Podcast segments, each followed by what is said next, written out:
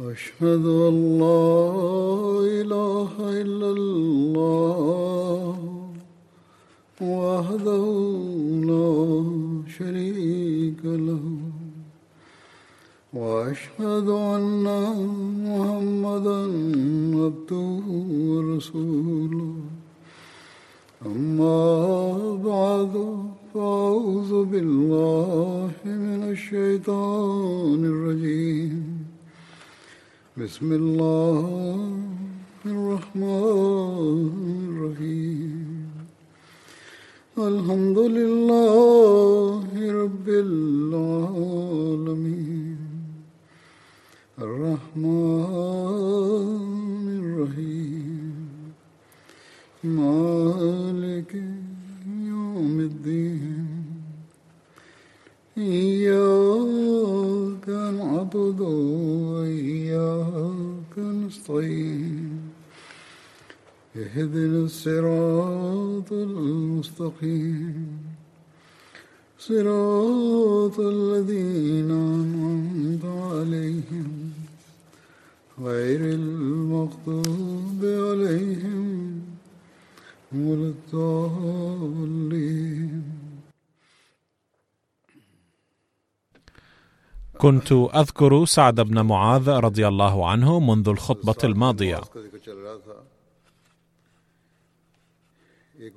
كذلك هناك حادث إظهار عهد الوفاء في مشهد بدر. وقد ذكر هذا الحادث في الخطبة الماضية أيضا وبينه المصلح الموعود رضي الله عنه أيضا بأسلوبه فقال من الطبيعي أنه إذا كانت ثمة علاقة الحب فلا يريد محب أن يصيب محبوبه أي أذى.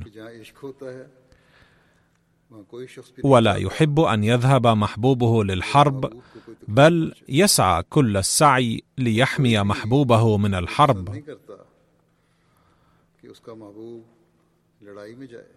كذلك كان الصحابة لا يحبون أن يذهب النبي صلى الله عليه وسلم للحرب.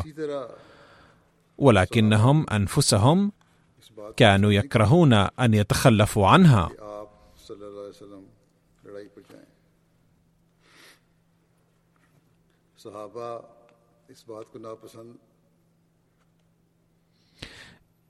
إلا أنهم ما كانوا يريدون أن يذهب النبي صلى الله عليه وسلم للحرب.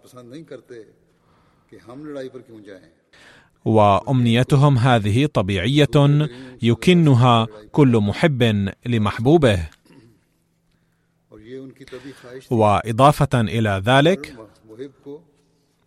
نرى أنه ثابت من التاريخ أن النبي صلى الله عليه وسلم حين بلغ قريبا من بدر قال للصحابة أخبرني الله تعالى أننا سنواجه الجيش بدلا من القافلة.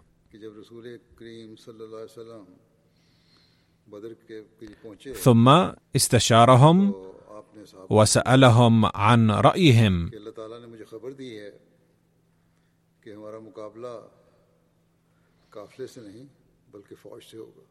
حين سمع كبار الصحابة ذلك قاموا واحدا تلو الآخر وألقوا خطابات مخلصة وقالوا إننا مستعدون لكل خدمة. كان يقوم واحد ويلقي كلمة ويجلس.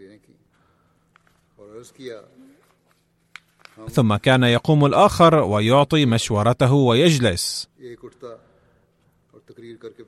وهكذا كل من قام قال إذا كان الله تعالى يأمر بالقتال فسنقاتل حتما. ولكن كلما جلس أحد بعد خطابه قال النبي صلى الله عليه وسلم أشيروا علي أيها الناس. لأن كل من كان قد ألقى كلمة إلى الآن كان من المهاجرين. وحين كرر النبي صلى الله عليه وسلم قوله أشيروا علي أيها الناس. ففهم سعد بن معاذ رضي الله عنه رئيس الأوس مراده صلى الله عليه وسلم فقام من طرف الأنصار وقال يا رسول الله قد أشير عليك. ولكن بالرغم من ذلك تقول اشيروا علي مما يبدو أنك تريد أن تعرف رأي الأنصار. إذا كنا صامتين إلى الآن فكان ذلك لكي لا يظن المهاجرون أننا نريد قتال قومهم وإخوتهم ونريد قتلهم. ثم قال يا رسول الله لعلك تفكر في معاهدة العقبة التي كان اشترط فيها أنه لو شن الهجوم على المدينة دافعنا عنها معك. ولكن إذا كان القتال خارج المدينة فلن نكون مسؤولين عن ذلك. فقال النبي صلى الله عليه وسلم نعم. قال سعد بن معاذ رضي الله عنه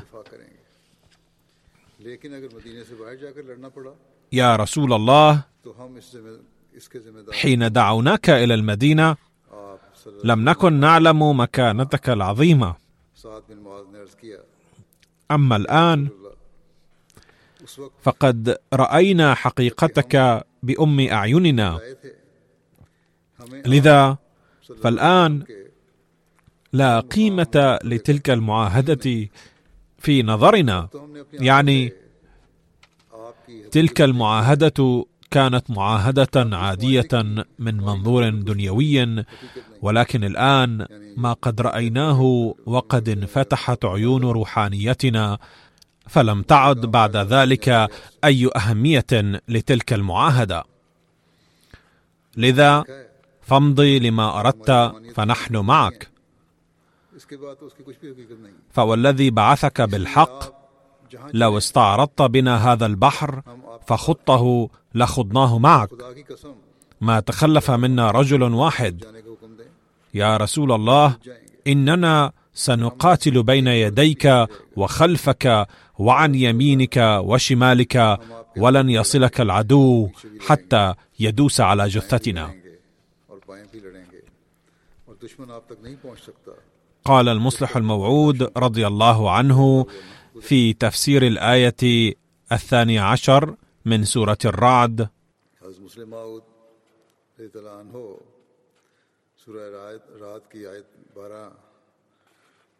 جس میں جو شروع ہوتی ہے اس طرح کہ له معقبات من بين يديه ومن خلفه له معقبات من له معقبات من بين يديه ومن خلفه يحفظونه من أمر الله.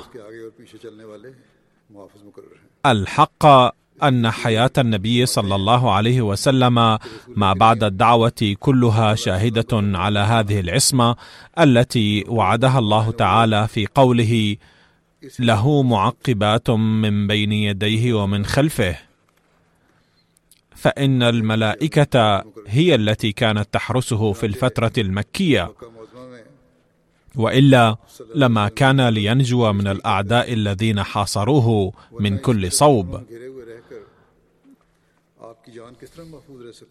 أما بعد الهجرة إلى المدينة فقد تمتع فعلا بالحماية بنوعيها. حماية ملائكة السماء وحماية ملائكة الأرض أي الصحابة رضي الله عنهم أجمعين. وإن معركة بدر أصدق مثال على هذه الحماية الظاهرية والباطنية. لقد تعاهد النبي صلى الله عليه وسلم مع أهل المدينة قبل أن يهاجر إليهم أنه لو حاربه العدو خارج المدينة فلن يكونوا ملزمين بالخروج معه. وقبل مشهد بدر استشار النبي صلى الله عليه وسلم المهاجرين والأنصار عن القتال. فكان المهاجرون يشيرون عليه بكل حماس بالخروج من المدينة. ولكنه صلى الله عليه وسلم لم يزل يقول أشيروا علي أيها الناس فتقدم أحد الأنصار سعد بن معاذ رضي الله عنه وقال والله لكانك تريدنا يا رسول الله. قال أجل. فقال يا رسول الله لا شك أننا اشترطنا عليك أنه لو قاتلت خارج المدينة لن نكون ملزمين بالخروج معك. ولكن كنا حين ذاك حديثي العهد بالإسلام.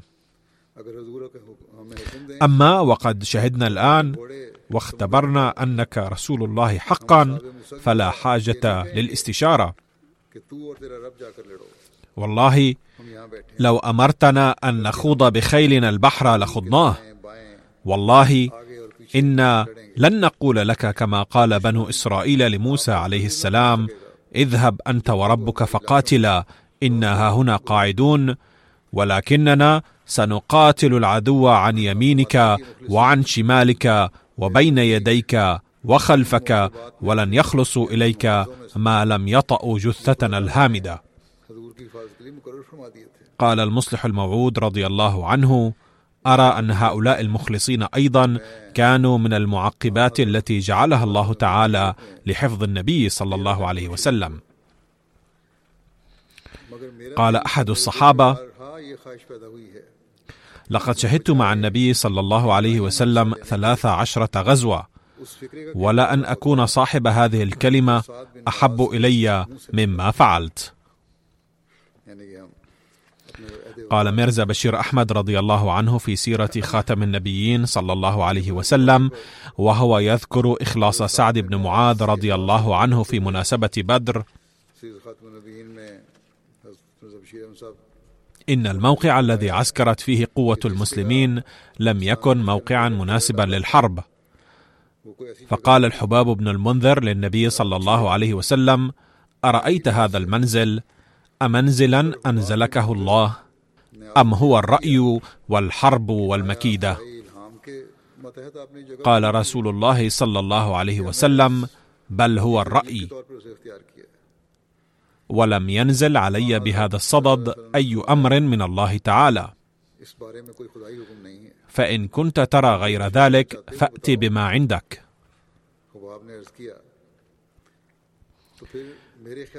فقال يا رسول الله هذا ليس لك بمنزل جيد نظرا إلى القتال بل الأفضل أن تنهض بالناس حتى تأتي أدنى ماء من قريش فتنزلها وتقبض عليها. فإني عالم بهذه البئر وقد عرفت عذوبة مائه. فأعجب النبي صلى الله عليه وسلم بهذا الاقتراح وكانت قريش نازلين وراء التل وكانت عين الماء خالية. فتقدم المسلمون وقبضوا عليها. ومع ذلك لم يكن بتلك العين ماء كاف في ذلك الوقت. كما نجد في القرآن الكريم إشارة إلى ذلك. وظل المسلمون بحاجة إلى المزيد من الماء كما أن أرضية طرف الوادي الذي كان به المسلمون لم تكن جيدة بل كانت رملية وكانت أقدامهم لا تتثبت عليها جيدا. بعد اختيار المكان المناسب بنى الصحابة باقتراح من سعد بن معاذ رئيس الأوس عريشا في جانب من الميدان. وربط سعد راحلة النبي صلى الله عليه وسلم بالعريش وقال يا رسول الله تفضل أنت في العريش. ونلقى عدونا بسم الله تعالى. فإن كتب الله لنا النصر كان ذلك مما أحببنا. وإن كانت الأخرى لا قدر الله. جلست على ركائبك فلحقت بمن وراءنا من قومنا. وكما ذكرت من قبل كان سعد قد ربط مع العريش راحلة جيدة لرسول الله صلى الله عليه وسلم فقال للنبي صلى الله عليه وسلم تصل إلى المدينة على تلك الراحلة بسلام. فهناك إخوان وأقارب لنا ما نحن بأشد حبا لك منهم ولو ظنوا أنك تلقى حربا ما تخلفوا عنك ولن يتردوا في بذل نفوسهم دفاعا عنك عندما يعلمون بما حصل. لقد قال سعد قوله هذا من فورة إخلاصه ولا شك أنه يستحق به الثناء عليه. وإلا فمتى كان لنبي الله أن يفر من ساحة القتال؟ كان الرسول صلى الله عليه وسلم أمام القوم كلهم دائما أثناء القتال. فإننا نرى يوم حنين أن الجيش المسلم الذي كان قوامه 12 ألف مقاتل لما ولى مدبرا ظل مركز التوحيد هذا صلى الله عليه وسلم في مكانه لم يتزعزع. على كل حال أعد العريش كما كان اقتراح سعد. وقام سعد وبعض الأنصار الآخرين بحراسة العريش. وبات فيه النبي صلى الله عليه وسلم وأبو بكر رضي الله عنه وظل النبي صلى الله عليه وسلم يدعو الله تعالى ببكاء وابتهال طوال الليل. وورد أن النبي صلى الله عليه وسلم كان الوحيد الذي لم ينم طوال الليل من بين القوم أما الآخرون فناموا على التناوب. عند غزوة أحد بات سعد بن معاذ وأسيد بن حضير وسعد بن عبادة رضي الله عنهم ليلة الجمعة في المسجد النبوي مدججين بالسلاح يحرسون باب النبي صلى الله عليه وسلم. لما خرج رسول الله صلى الله عليه وسلم لغزوة أحد راكبا فرسه متنكبا قوسه حاملا رمحه كان السعداني أي سعد بن معاذ وسعد بن عبادة يجريان أمامه وكل واحد منهما لابسا درعة.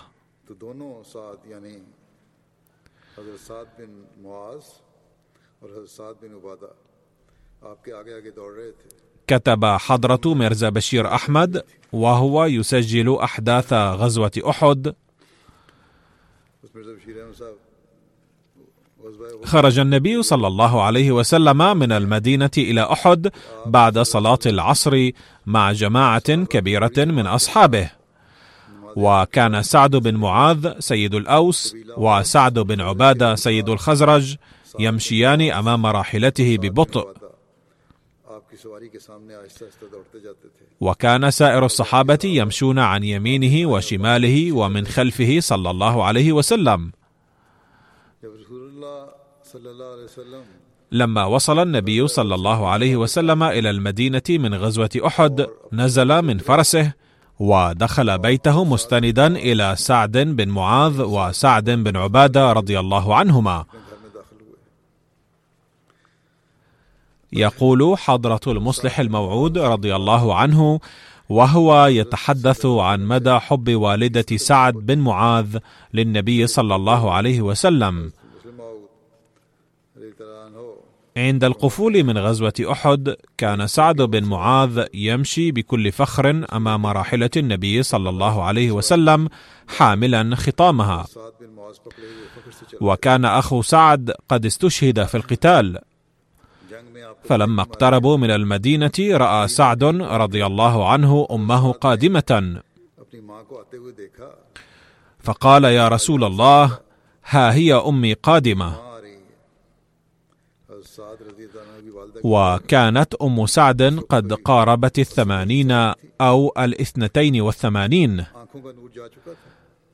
وذهب نور عينها وضعف بصرها جدا. وكانت لا تفرق بين الضوء والظل. ولما سمعت هذه العجوز خبر استشهاد رسول الله صلى الله عليه وسلم خرجت من المدينة تمشي صوب أحد متخاذلة القدمين.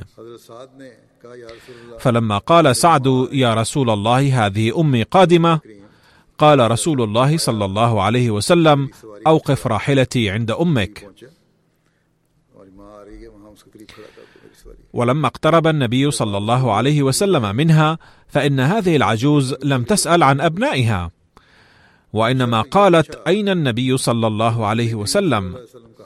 فقال سعد ها هو أمامك. فرفعت العجوز ببصرها ظلت تنظر إلى وجه الرسول صلى الله عليه وسلم بنظرها الضعيف. فقال لها النبي صلى الله عليه وسلم إني متأسف جدا أن ابنك الشاب قد استشهد في الحرب. عندما يسمع المرء العجوز مثل هذا الخبر يفقد صوابه. ولكن ما أروع ما أجابته به هذه العجوز حيث قالت ماذا تقول يا رسول الله؟ إنما كنت عليك أحاذر.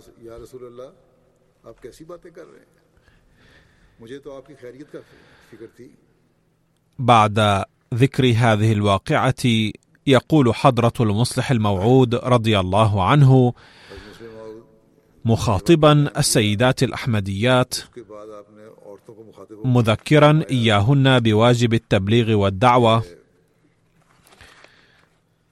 إن هؤلاء النساء هن اللواتي كن يعملن في مجال نشر الإسلام والدعوة مع الرجال جنبا بجنب.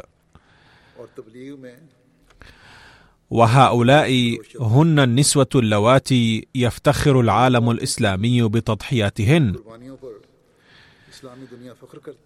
إن كنا تدعين اليوم أن كنا آمنتن وصدقتن بحضرة المسيح الموعود عليه السلام.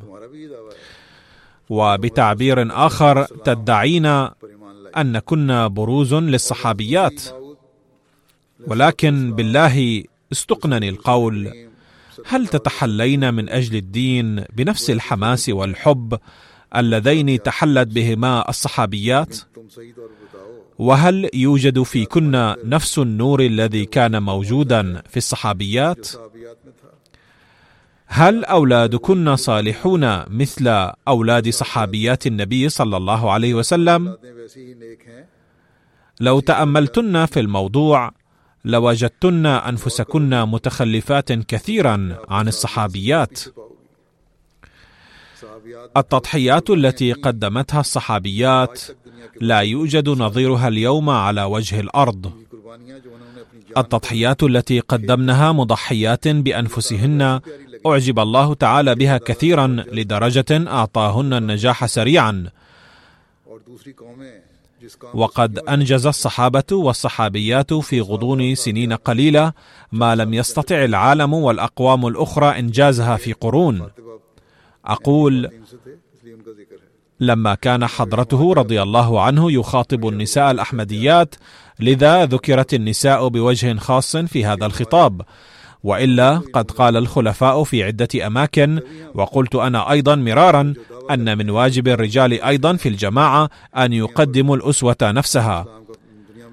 لا يمكننا أن نحقق الادعاء الذي نهضنا به أي أننا سننشر دعوة الإسلام في العالم كله وسنجمع العالم كله تحت رايته إلا إذا كانت تضحياتنا وأعمالنا مطابقة للأسوة التي قدمها لنا الصحابة رضوان الله عليهم.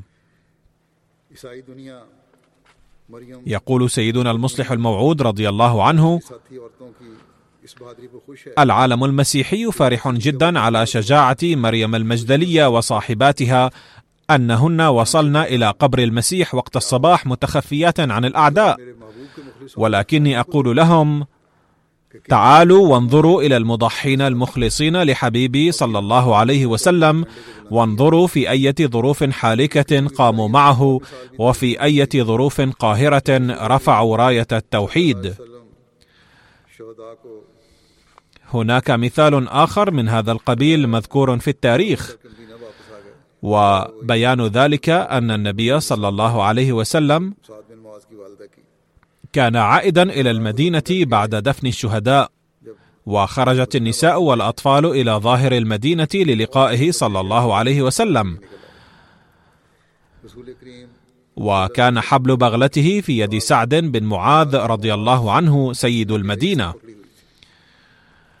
كان سعد يقود البغلة بفخر واعتزاز وكأنه يعلن للعالم كله أنه رغم كل ما حدث فقد استطعنا أن نعود برسول الله صلى الله عليه وسلم سليما معافا إلى المدينة. وحدث أن رأى قرب المدينة أمه العجوز تتقدم. كانت هذه العجوز ضعيفة النظر جدا.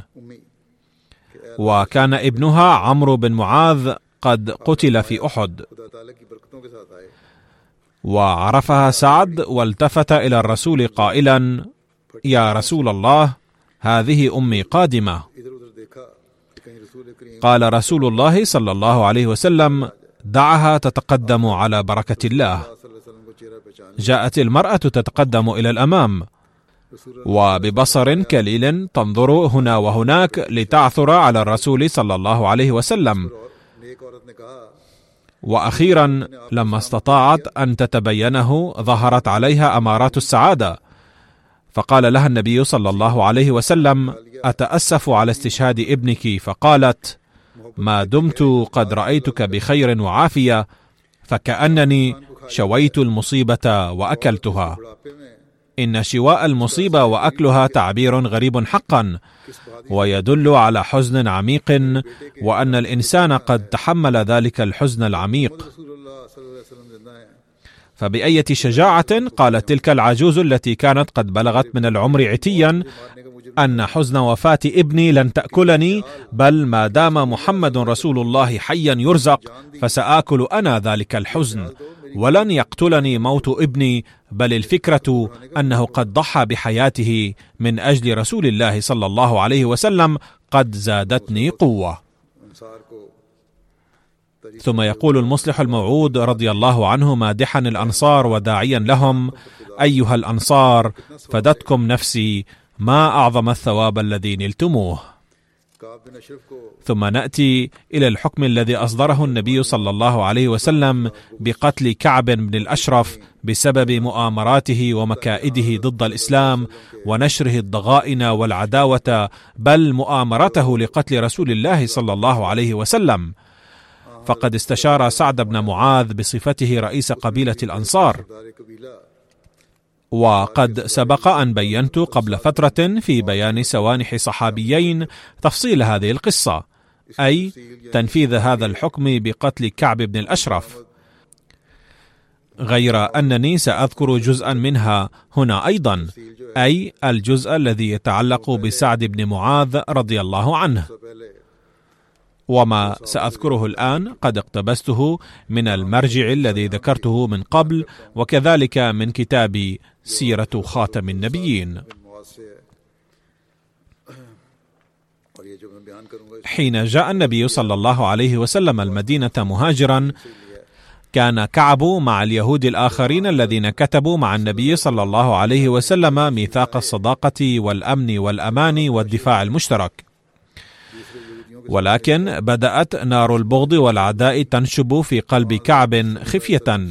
وبدأ يحارب الإسلام ومؤسسه بالمكايد السرية والمؤامرات الخفية.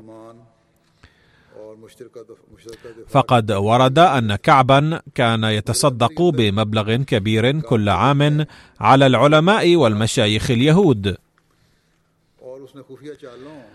وذات يوم سأل المشايخ عن النبي صلى الله عليه وسلم هل هو صادق أو كاذب. ليردوا عليه في ضوء كتبهم الدينية. قال المشايخ يبدو ظاهريا أنه الرجل نفسه الذي وعدنا به ومذكور في تعليمنا. من المعلوم أن كعبا كان ألد أعداء النبي صلى الله عليه وسلم والإسلام.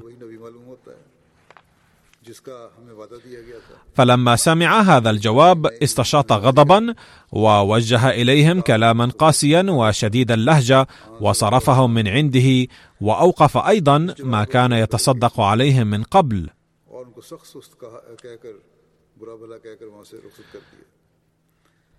عندما انقطعت الأموال التي كانوا يتلقونها صدقة جاءوا إلى كعب بعد فترة وقالوا لقد تأملنا في الموضوع مجددا.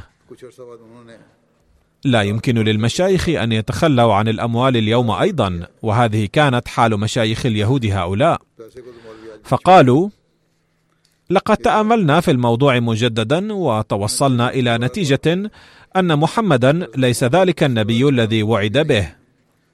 فسر كعب وبدأ يتصدق عليهم مجددا.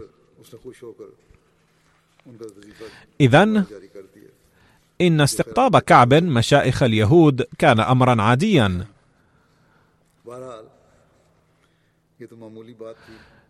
ولكن الأخطر في الموضوع كان أنه سلك بعد معركة بدر مسلك نشر الفساد وإثارة الفتنة الشديدة. مما أدى إلى نشوء ظروف خطيرة ضد المسلمين.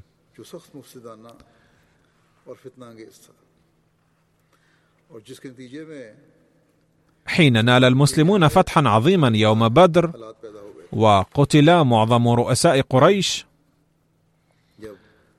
علم كعب أن هذا الدين الجديد لن يتلاشى بسهولة.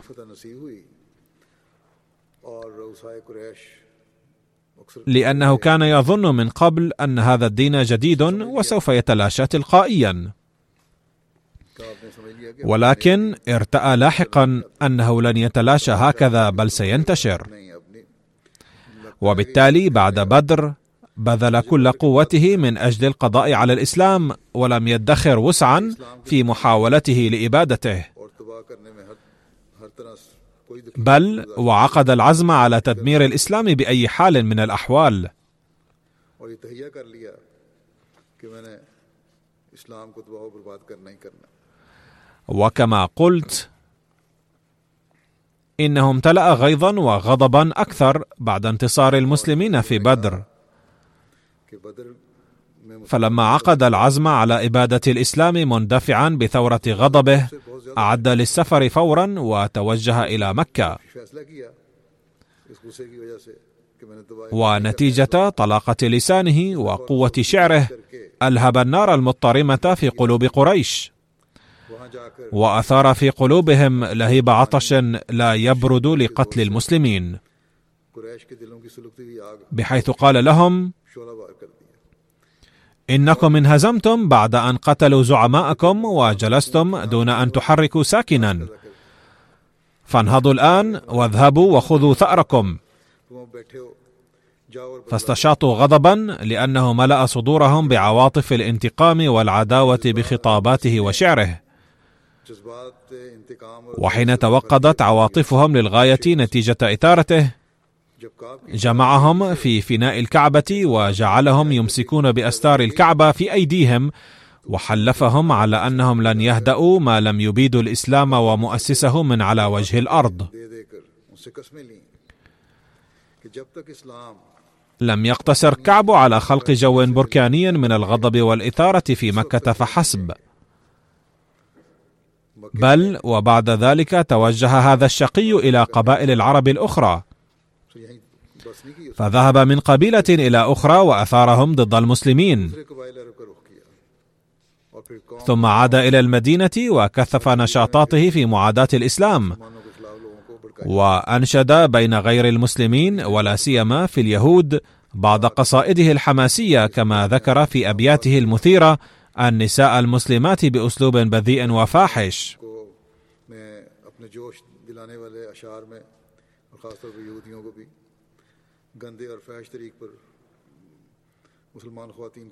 لم يقتصر الأمر على ذلك فحسب بل تآمر لاغتيال الرسول صلى الله عليه وسلم. حيث خطط أن يدعو النبي صلى الله عليه وسلم إلى بيته بحجة استضافته ليقتله هناك بعض الشباب اليهود. ولكن الله بفضله أطلع النبي صلى الله عليه وسلم على المؤامرة قبل حدوث شيء ففشلت هذه الخطة.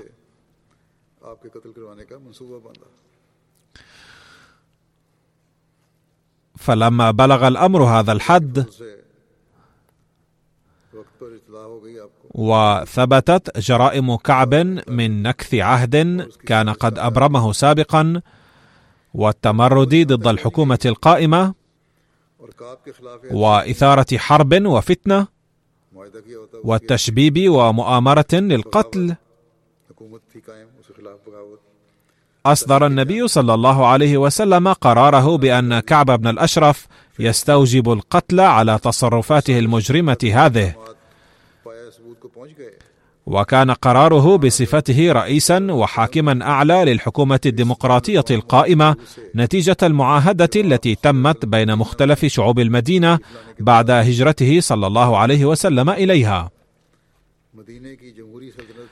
فقد أصدر النبي صلى الله عليه وسلم قراره بأن كعب بن الأشرف يستحق عقوبة القتل بسبب جرائمه وأمر بعض صحابته بقتله. ونظرا للظروف السائدة ومراعاة للحكمة أمر النبي صلى الله عليه وسلم ألا يقتل كعب علنا.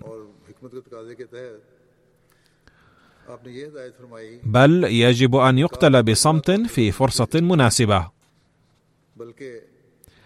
وعهد صلى الله عليه وسلم هذه المهمة إلى صحابي مخلص من قبيلة الأوس وهو محمد بن مسلمة. وأوصاه أن يستشير سعد بن معاذ رئيس الأوس في اتخاذ أي طريق مناسب لقتل كعب. فاستشار محمد بن مسلمة سعد بن معاذ وأخذ معه أبا نائلة واثنين أو ثلاثة من الصحابة. ونفذ عقوبة القتل في كعب.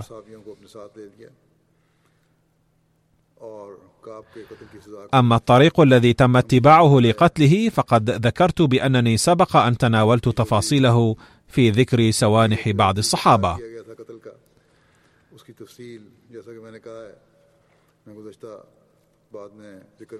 على أي حال الطريق الذي تم اتباعه هو أنه أخرج ليلا من بيته وقتل. ولما انتشر خبر قتله في البلدة سادها الصمت الممزوج بالخوف. وثار اليهود جدا. وجاء وفدهم في الصباح إلى النبي صلى الله عليه وسلم واشتكوا إليه قتل رئيسهم كعب بن الأشرف. فقال النبي صلى الله عليه وسلم بعد سماع كلامهم ألا تعلمون جرائمه؟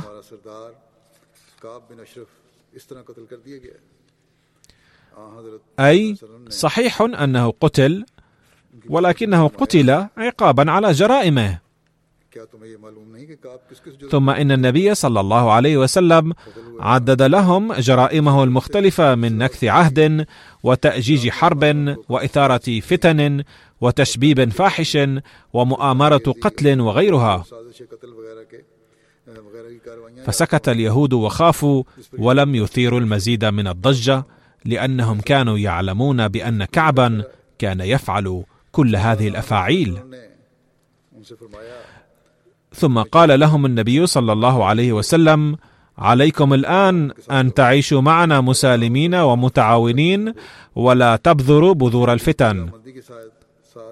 فرضي اليهود بقول النبي صلى الله عليه وسلم وكتبت معهم معاهدة جديدة وعدوا فيها من جديد بالتعايش السلمي متجنبين الفتنة والفساد.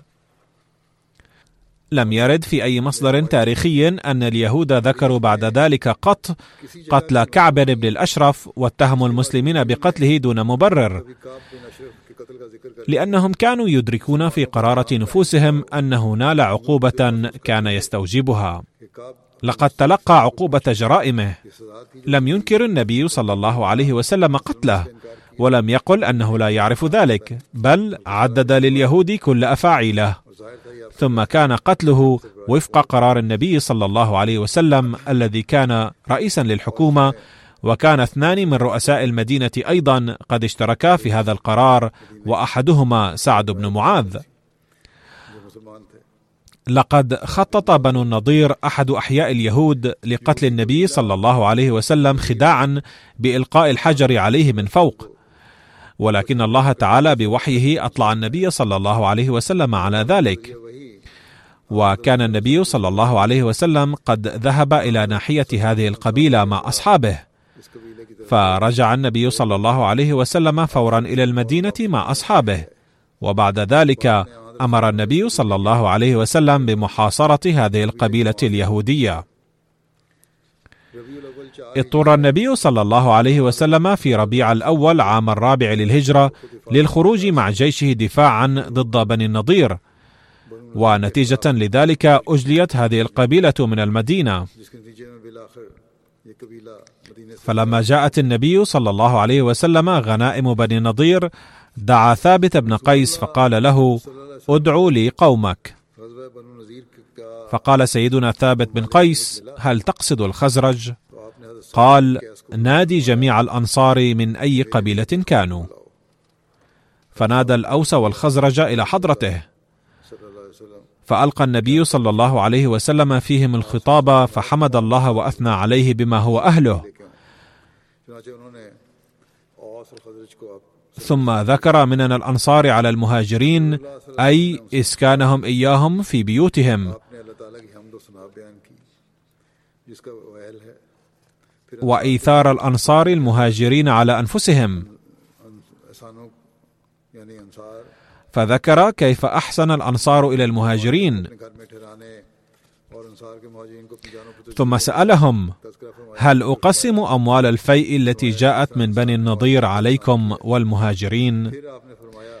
بحيث يبقى المهاجرون في بيوتكم وأموالكم. أي إنني أقسم هذه الأموال عليكم وعلى المهاجرين بالمناصفة.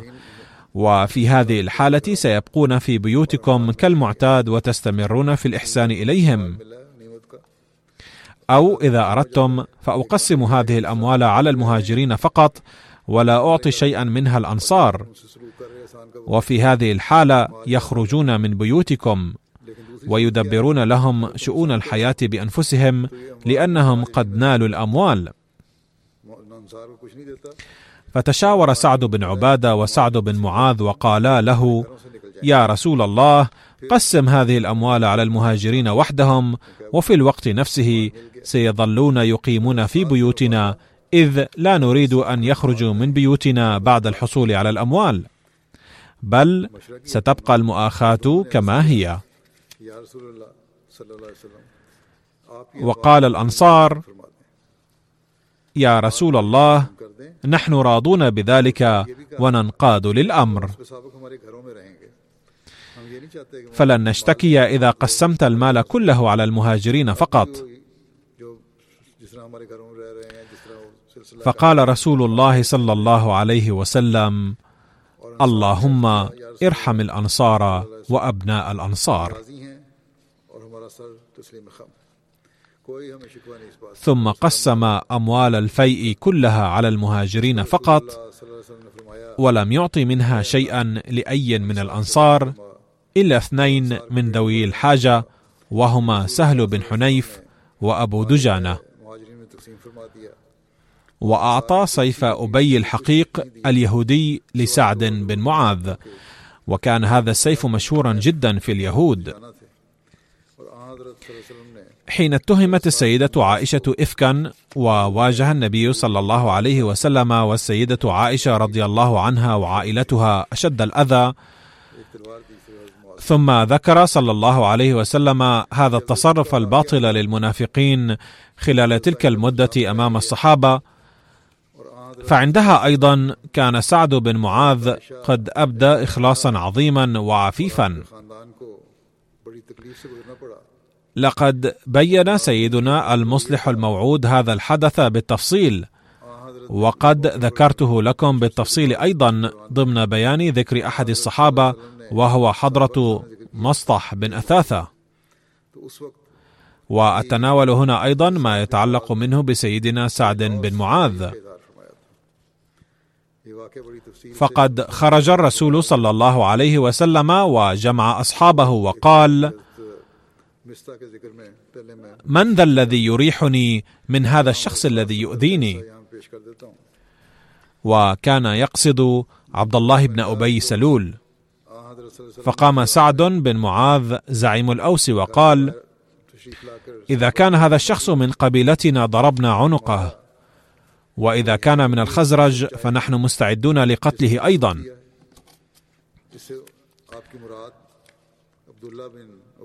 أثناء غزوة الخندق أرسل أبو سفيان زعيم بني النضير حيي بن أخطب إلى زعيم بني قريظة كعب بن الأسود وطلب منه أن ينهي ميثاقه مع المسلمين.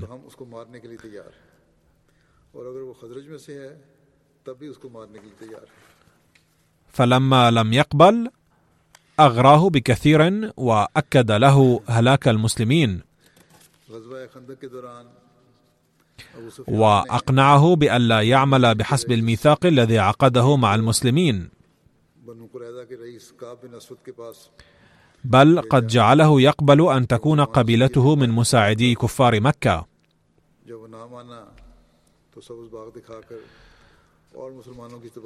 فعن هذا الحدث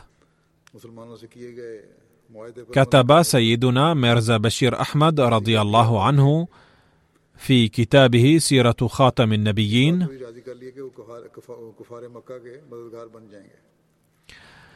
أن رسول الله صلى الله عليه وسلم حين اطلع على غدر بني قريظة الخطير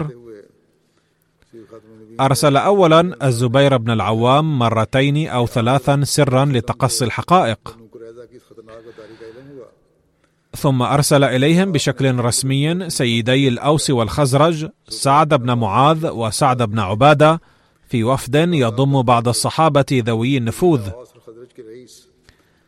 وأكد عليهم أنه إذا وجدوا أمرا مخيفا فيجب ألا يذكروه علنا للناس بعد العودة من هناك بل يجب أن يتكلموا بإشارة أو كناية. فحين وصل هؤلاء إلى مساكن بني قريظة وقابلوا زعيمهم كعب بن الأسود استقبلهم ذلك الشقي بمنتهى الجلافة والتكبر. وحين ذكر له السعدان أي سعد بن معاذ وسعد بن عبادة الحلف الذي بينهم تمرد هو وأفراد قبيلته. وقالوا اذهبوا فليس بيننا وبين محمد صلى الله عليه وسلم أي حلف. فلم نكتب معه أي حلف. فعند تلقي هذا الجواب عاد وفد الصحابة. وأطلع سعد بن معاذ وسعد بن عبادة رسول الله صلى الله عليه وسلم على الأوضاع بأسلوب مناسب. على كل حال كان تصرفهم يوم ذاك هزة كبيرة للمسلمين. حيث كان كفار مكة قد حاصروا المدينة من الجهات الأربع. وخلال الحرب لم تكن أي عملية سهلة ضد هذه القبيلة. فلما عاد النبي صلى الله عليه وسلم إلى المدينة بعد نهاية الحرب أطلعه الله تعالى في الكشف على غدر بني قريظة وضرورة عقوبتهم على التمرد. فصدر الأمر بمعاقبتهم حيث أعلن النبي صلى الله عليه وسلم أن يتوجه المسلمون إلى حصون بني قريظة وأن يصلوا العصر هناك. وأرسل عليا رضي الله عنه مع كتيبة الصحابة فورا. ولهذه المعركة تفصيل طويل نوعا ما حيث كان لسعد بن معاذ إسهام في تنفيذ القرار. لذا سوف أتناوله في المستقبل إن شاء الله تعالى.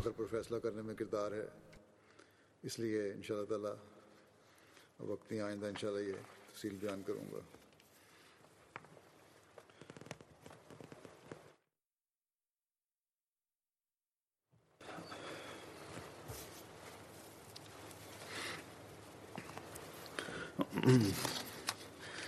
الحمد لله الحمد لله نحمده ونستعينه ونستغفره ونؤمن به ونتوكل عليه. ونعوذ بالله من شرور أنفسنا ومن سيئات أعمالنا. من يهده الله فلا مضل له ومن يضلله فلا هادي له. ونشهد أن لا إله إلا الله. ونشهد أن محمدا عبده ورسوله. عباد الله رحمكم الله. إن الله يأمر بالعدل والإحسان وإيتاء ذي القربى. وينهى عن الفحشاء والمنكر والبغي يعظكم لعلكم تذكرون. اذكروا الله يذكركم وادعوه يستجب لكم ولذكر الله أكبر.